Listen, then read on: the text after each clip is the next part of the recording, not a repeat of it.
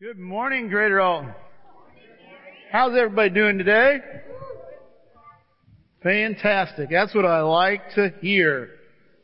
So, uh, we have been speaking for the last three weeks about the gospel. Specifically, we've been looking at, or we started in Colossians chapter 1, where our theme of fill me came from for, for this year. And, and we want to be, offer the challenge to live like a Colossian. And the way the Colossians lived their life, uh, the, at least the believers in Jesus there in Colossae, were, they based their life on a foundation, and that was the true message of the gospel. It talks about that in verses 3 through 8 of chapter 1 in Colossians. And so we decided we wanted to take the first six weeks of this year to re-examine and to present the gospel in completion. Um, we have, I acknowledged the first week of this when I talked about the significance of the gospel. Uh, we looked in Galatians and at Colossians where there were different gospels that were out there, even in the first century. The early Christians in Galatia, it says, were quickly led away to a different gospel. And the church of Colossae was warned about following that same path. And there are indeed different gospels in the world today. There are different stories of good news about Jesus. And they may seem to have the same theme to them, but there are minor differences. And so in week one we talked about the significance of this and how we have to pay attention to it. We talked about what the bad news was. And by bad news we mean what was lost when sin entered the world. That God had one intention Uh, for how the world was to be, and when sin entered it, there were things that were lost. And that was the bad news. We look at that because it gives us an understanding of our world around us. When we realize the difficulty of life, that was a consequence of sin. Even the difficulty in the marriage relationship was a consequence of sin, as well as a loss of relationship with God. And then when Jesus came on the scene, he says there's going to be a renewal of all things. And Peter talked about there being a restoration of all things. And so we wanted to know what the bad news is so we know what God is interested in restoring. And so that's what we looked about. Last week we talked about that Jesus is Messiah. From the time that sin entered the world and the bad news came into the world, God started telling His people prophecies of what was going to happen. He started that right away in Genesis chapter 3 when He told Eve that her seed was going to crush the head of the serpent. I guess He told that to the serpent actually. Um, and it go, it follows on through. The Bible, I believe, is one complete storyline. And it was of what God's doing what He said He's going to do. And what, one of the things that He said very plainly in the Old Testament is there's going to become a king, a Messiah, an anointed one. And Jesus was indeed Him. And there were other prophecies along with that. And we talked about how, last week how we, under, how we understand these, how we should look at them. And we, we talked about the importance of them. Peter, in one of his letters uh, to the early Christians, said that we have the words of the prophet made more certain, and that we would do well to pay attention to it as to a light shining in a dark place. You see, a lot of times when we look at prophecies in the Bible, we go, what's that got to do with me?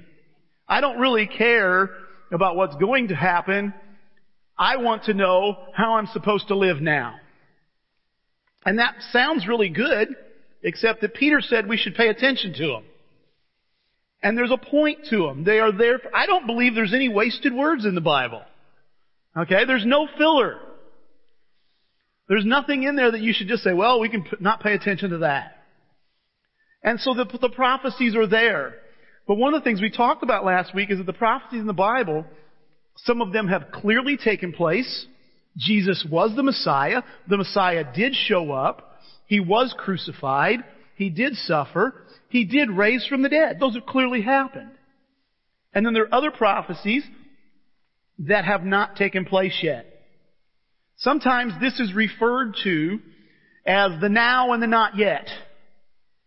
What has now happened, but what has yet to happen. And today, that's kind of what we want to talk about. The, the not yet is there for a reason. It's there to let us know some things but at the same time, we have to focus on how we live today.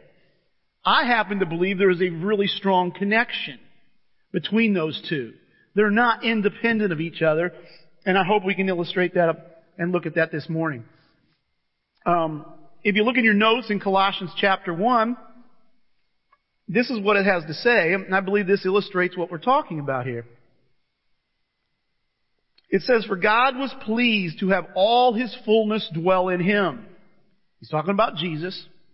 And through Him to reconcile to Himself all things, whether things on earth or things in heaven, by making peace through His blood shed on the cross. Once you were alienated from God and were enemies in your minds because of your evil behavior. But now he has reconciled you by Christ's physical body through death to present you holy in his sight, without blemish, and free from accusation. What does he say there? He says, God has reconciled you. The now. God has restored your relationship with God. Okay, if you've accepted Jesus' offer of peace, is what we're going to talk about in a minute, your relationship with God's been restored. That's not completely like it was with Adam because God's not here walking with us like this. But there is a now part because the Bible says we can come boldly into His presence, confident of His glad welcome. He also says in here, guys, that He's going to restore all things, He's going to reconcile all things. Clearly that has not been done yet. There's a now and a not yet. I'm going to read two other passages here real quick that kind of, that, not, that, that say this in plain words.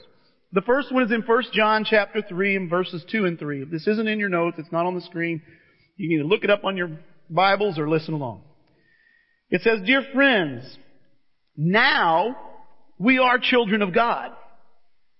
And what we will be has not yet been made known. But we know that when Christ appears, we shall be like him for we shall see him as he is. All who have this hope in him purify themselves just as he is pure.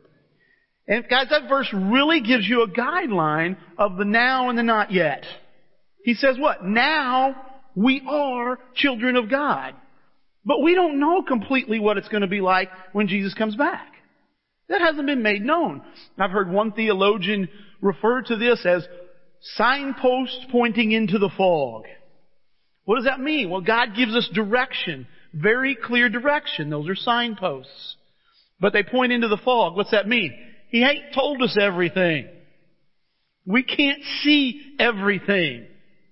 We have to have faith in what He said and we trust Him. He does say, but we do know what? We're going to be like Him. We don't know exactly what it's going to be like, but we, we do know we will be like Him. That's exciting. And then it goes in verse 3, it finishes up, it says, All who have this hope purify themselves just as He is pure. You see, you have the now, I'm a child of God. You have the not yet, I'm not sure what that's going to mean, except that I'm going to be like Jesus. And this hope should cause a response from me. It should cause me to purify myself in the now. And I hope you can see that, guys, that there's the now and the not yet. And they are connected. You don't just focus on the now and don't pay any attention to the not yet, because that would be ignoring the hope that God has given us. And then in this verse, in this passage, he's saying motivates us. This hope in him all that have, who have this hope purify themselves. They have a response to this hope. So we need to understand what that hope is. See guys, this is what Paul's talking about in Colossians 2, and this passage is in your notes. He says, your whole self, ruled by the flesh, was put off when you were circumcised by Christ, having been buried with him in baptism, in which you were also raised with him through your faith in the working of God who raised him from the dead. You see guys, he's very clearly talking about the now. They know about the hope. We, that's mentioned in chapter 1 of Colossians. And he's reminding them that you have already been, been raised with Christ. And literally, guys, what he's saying and what we're trying to unpack here today is that there's a, a new life that is promised. We don't know what that's going to be like in its entirety. But Paul is telling the Colossians, you can begin living that new life right now. And you see, guys, that's exciting. Because I believe most people who come, who look for religion, or who come, come to Christianity, or, or, uh, start coming to church, they want a new life. They want some, there's something in their life that they want different. And I think when you get down to the nitty gritty, most of us want something different. Now normally, we want different circumstances. We don't necessarily want us to be different. We just know things aren't right. And we're trying to discover this. And you see guys, when it comes to the gospel, the gospel offers me new life. If you're trying to share the gospel with somebody and you're not telling them about this new life that's available, you're not sharing the gospel. You're missing out. And so what we want to talk about today is how do I experience this new life now? There's a whole lot more promised, that we don't know everything about. But what do we know for now? How do I experience it right now? Well, number one is I accept Jesus' offer of life.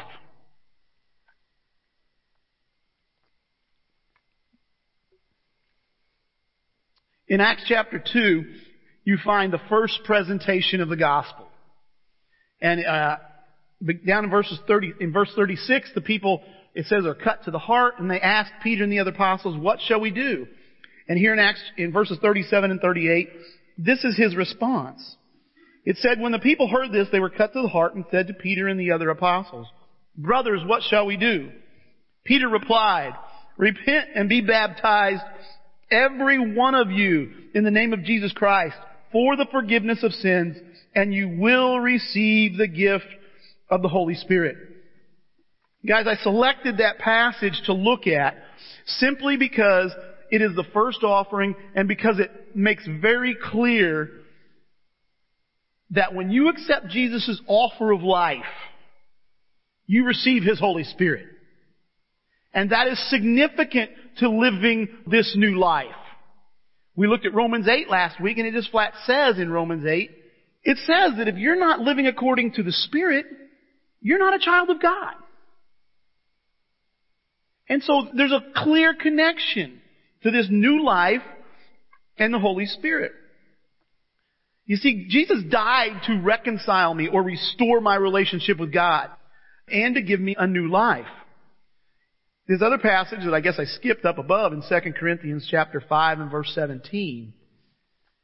It says, Therefore, if anyone is in Christ, the new creation has come.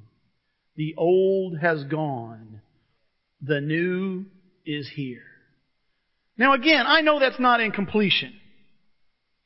1 Corinthians 15 tells me that when Jesus comes back and I am resurrected from the dead, I get a new body. This ain't it. Okay? This is not it. But he's still telling me what? There's a new creation. There's a new life. It has begun. And I have to accept this offer before before I can move forward. See, and you have to accept it. If you don't see the need for a new life, you won't accept it. If you think, hey, everything's fine the way it is, you won't, you won't accept it. And guys, I just want to, again, as we're going on, I want to define what's this new life? The Bible says this new life is a transformed life. It is different.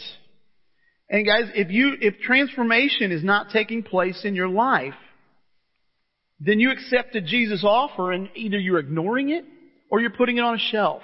You're only concerned with being saved or going to heaven. But His offer is more than just that. His offer is for new life. And you have to accept that. Guys, when a, when a crowd this size, I'm sure there's some in this room that have not accepted that yet. You may or may not have heard of this offer. You may or may not understand the gospel. but you haven't accepted it yet. There's others of us in this room who accepted it initially, but we've kind of put it on a shelf. We've not really taken advantage of it. You see, I believe in when Jesus said that we've got to deny ourselves daily. This is part of what it means. It means you've got to accept His offer of life every day. You've got to try to live this new life every day. And you, you can see very clearly if you're accepting this offer or not by if you are living a different life. If you are being transformed. If people can look at you and say there is something different about that person. Second thing, guys, that we need to look at if we're going to experience this new life, not only do I accept Jesus' offer of new life, I exercise the power available to me.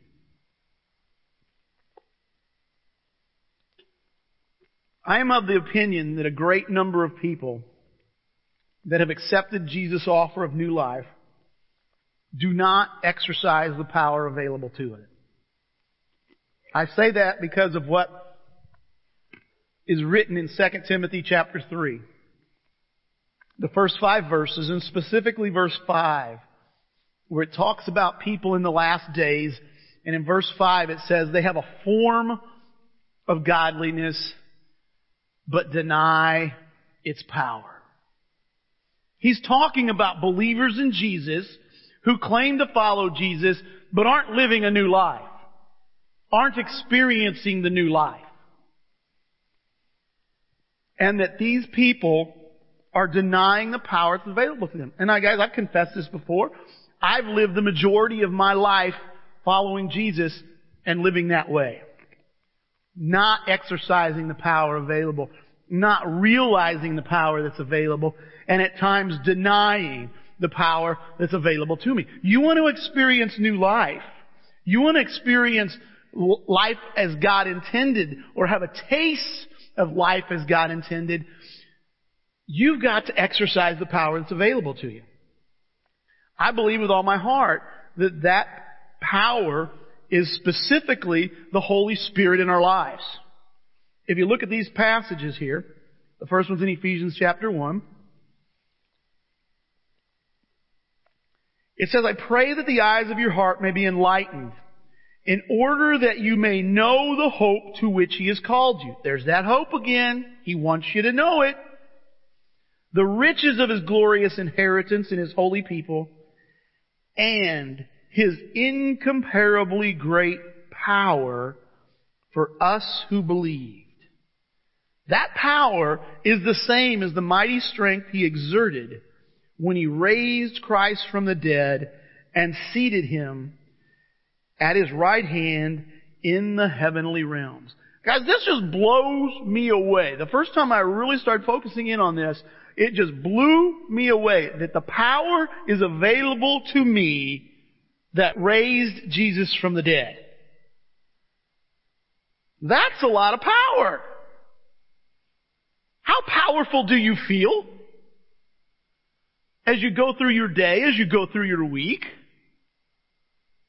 You see, guys, I believe that, mo- uh, as I said earlier, I believe most of us are not exercising that power, and that shows up when you go through your day and your week and you feel weak. Guys, this is incredible. There's power that's available and we need to exercise it. In Hebrews chapter 6, this is what it says. It says it is impossible for those who have once been enlightened, who have tasted the heavenly gift, who have shared in the Holy Spirit, who have tasted the goodness of the Word of God and the powers of the coming age, and who have fallen away to be brought back to repentance. Guys, he says, tasted the goodness of the word and the powers of the coming age.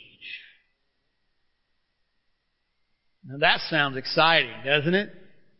He says there's a new age coming. A new time is coming, specifically, I believe, when Jesus comes back. And there is power that's going to come and we can taste it now. Doesn't say we have it in completion.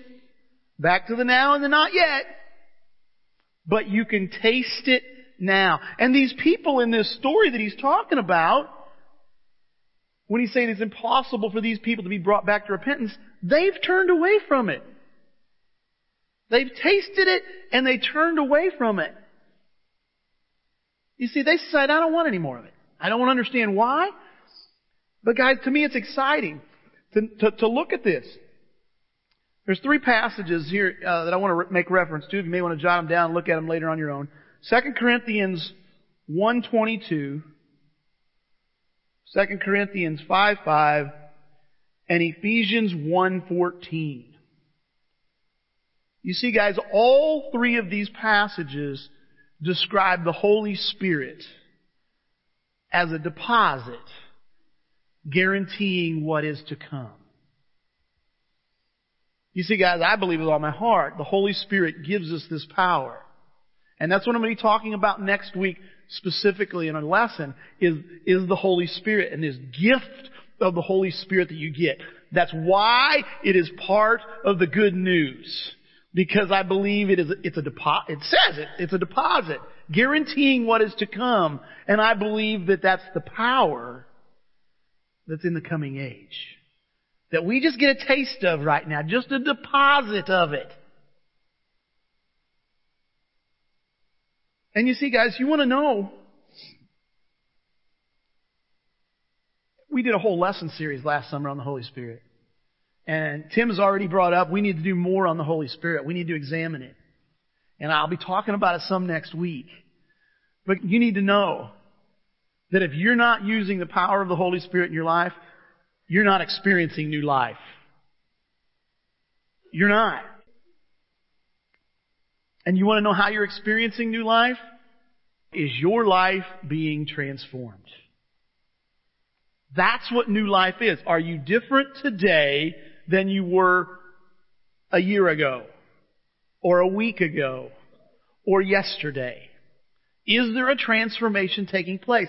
Does the Holy Spirit guide you and give you the strength and the power to resist things that you would not resist before? Guys, it is amazing to me when I look at what the Holy Spirit can do. I've shared with you rather openly about, you know, as a young man, lust was such a captivating thing. And as I got older, and as, honestly, when I learned to live by the power of the Holy Spirit, I'm able to look at lust and go, eh. Now don't get me wrong, I wish the temptation would go away entirely. There is something in me that, that, that desires that. That's what James says, that that's what temptation is. It's brought about by my own, I'm where I'm led away by my own selfish desires. But I'm able to literally look at my own selfish desires and go, no, I don't want that. I'm not going to do that. And I've learned if you ever see me, catch me in a moment when, you know, I'm, nobody's watching, you'll see me just smile and maybe even kind of shake my head. And it's like I'm having a conversation with myself. I am laughing at the temptation that doesn't hold any power over me anymore. And it's not always lust. Let me, let me clue you in, okay? I don't want you wondering what's going on up here. It goes up, it goes on sometimes up here. When I'm, when I'm trying to speak to you, trying to communicate, and I'm distracted by a fear, or by a concern, or by a thought that has nothing to do with this, and I'm able to push it away. And guys, that's the power of the Holy Spirit in my life. And I can exercise that and I can become a new person. Third thing I need to do if I'm going to experience this new life is I need to connect with others living this new life. I need to connect with others living this new life. I was talking with Dave Bateman just before I got up here, I guess, actually, and during the meet and greet time. And Dave is excited. His son Carson has chosen to run track. Okay, now why is he so excited? His son Carson is naturally fast. Alright? And Dave has wanted him to run track because he's naturally fast for several years now. And Dave said, I'm not going to get this right, Dave.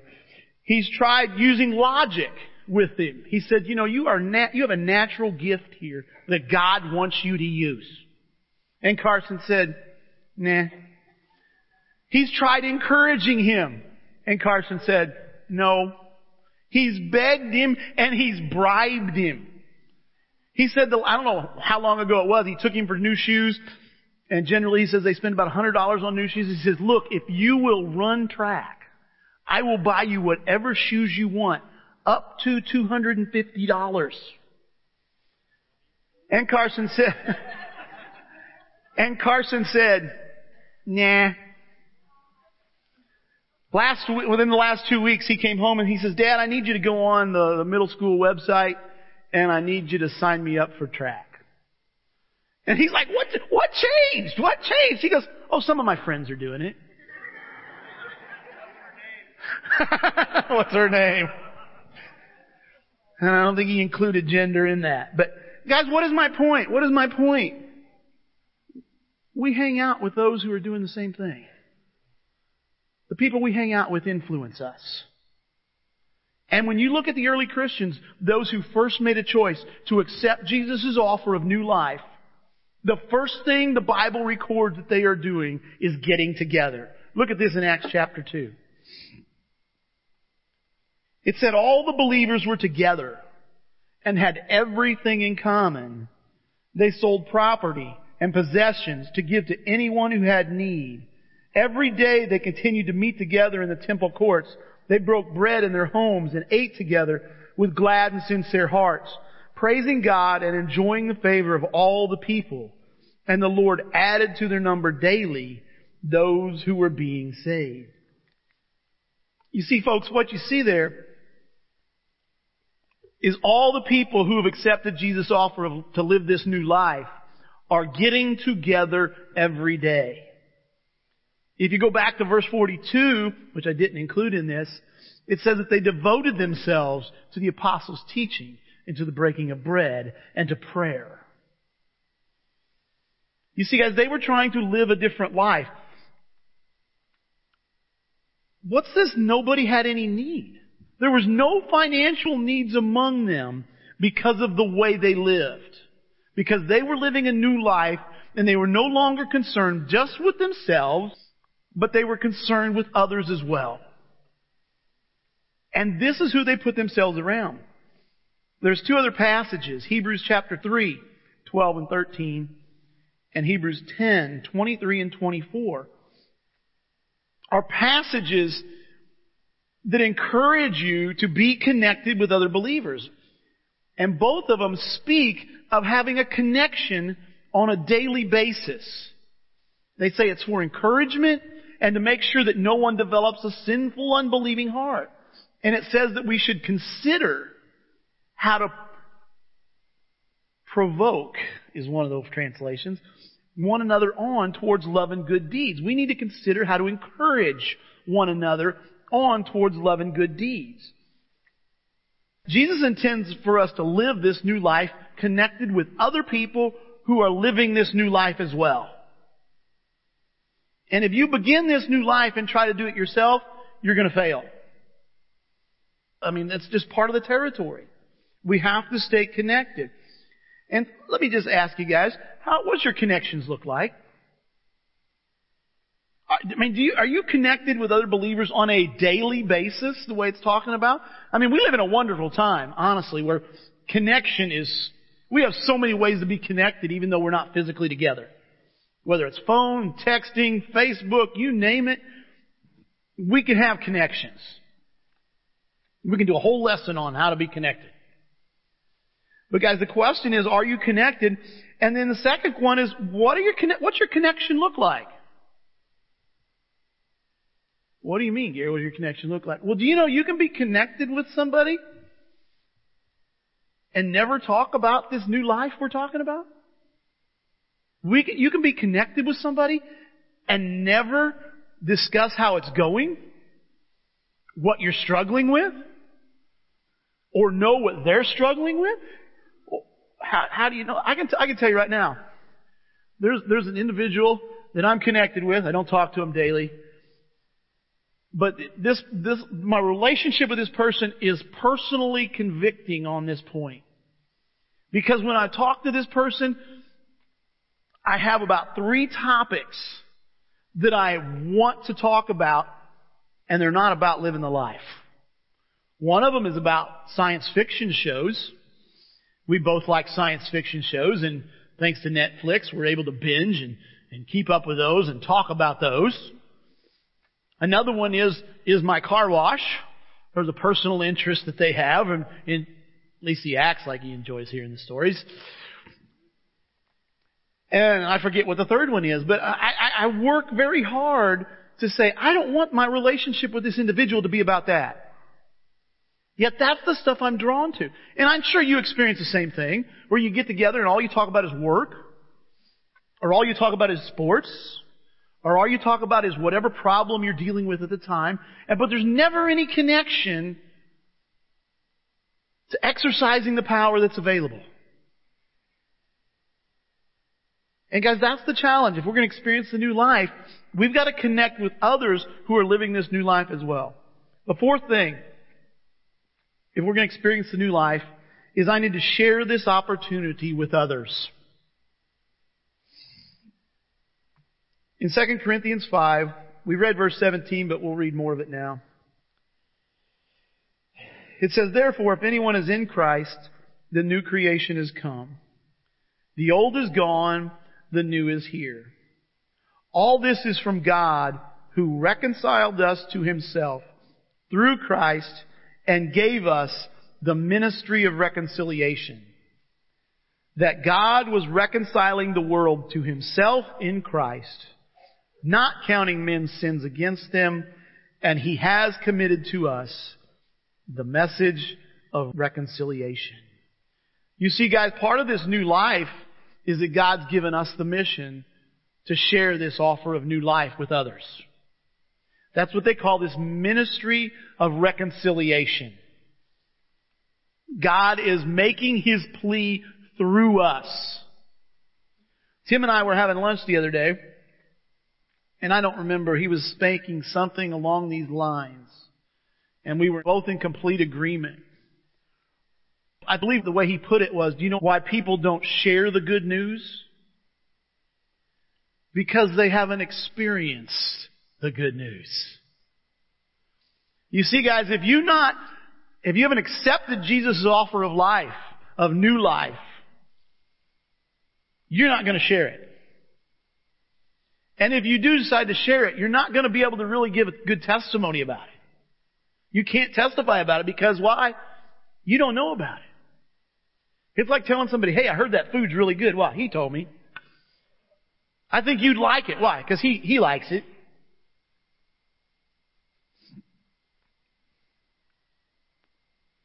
You see, guys, I won't share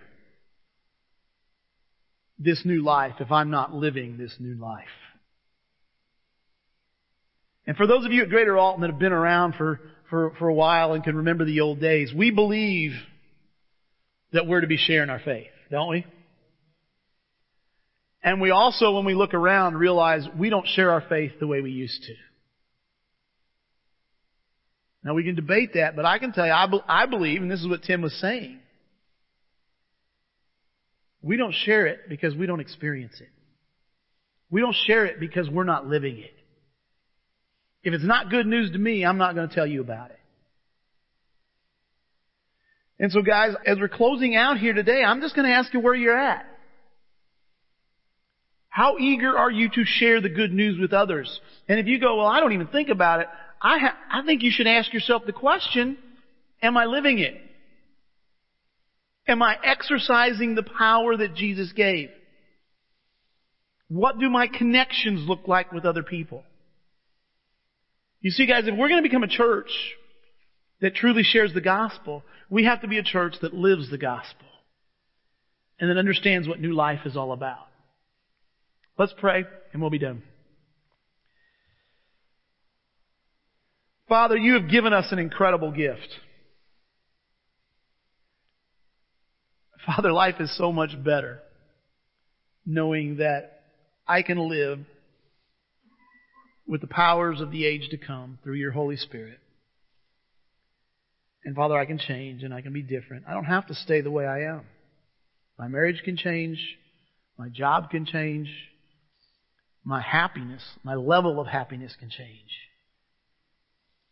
And Father, I just want to pray right now you can touch our hearts as we look at this. Father, especially those at Greater Alton that have been around. Father, it's just so easy to get in the habit of just going through the motions.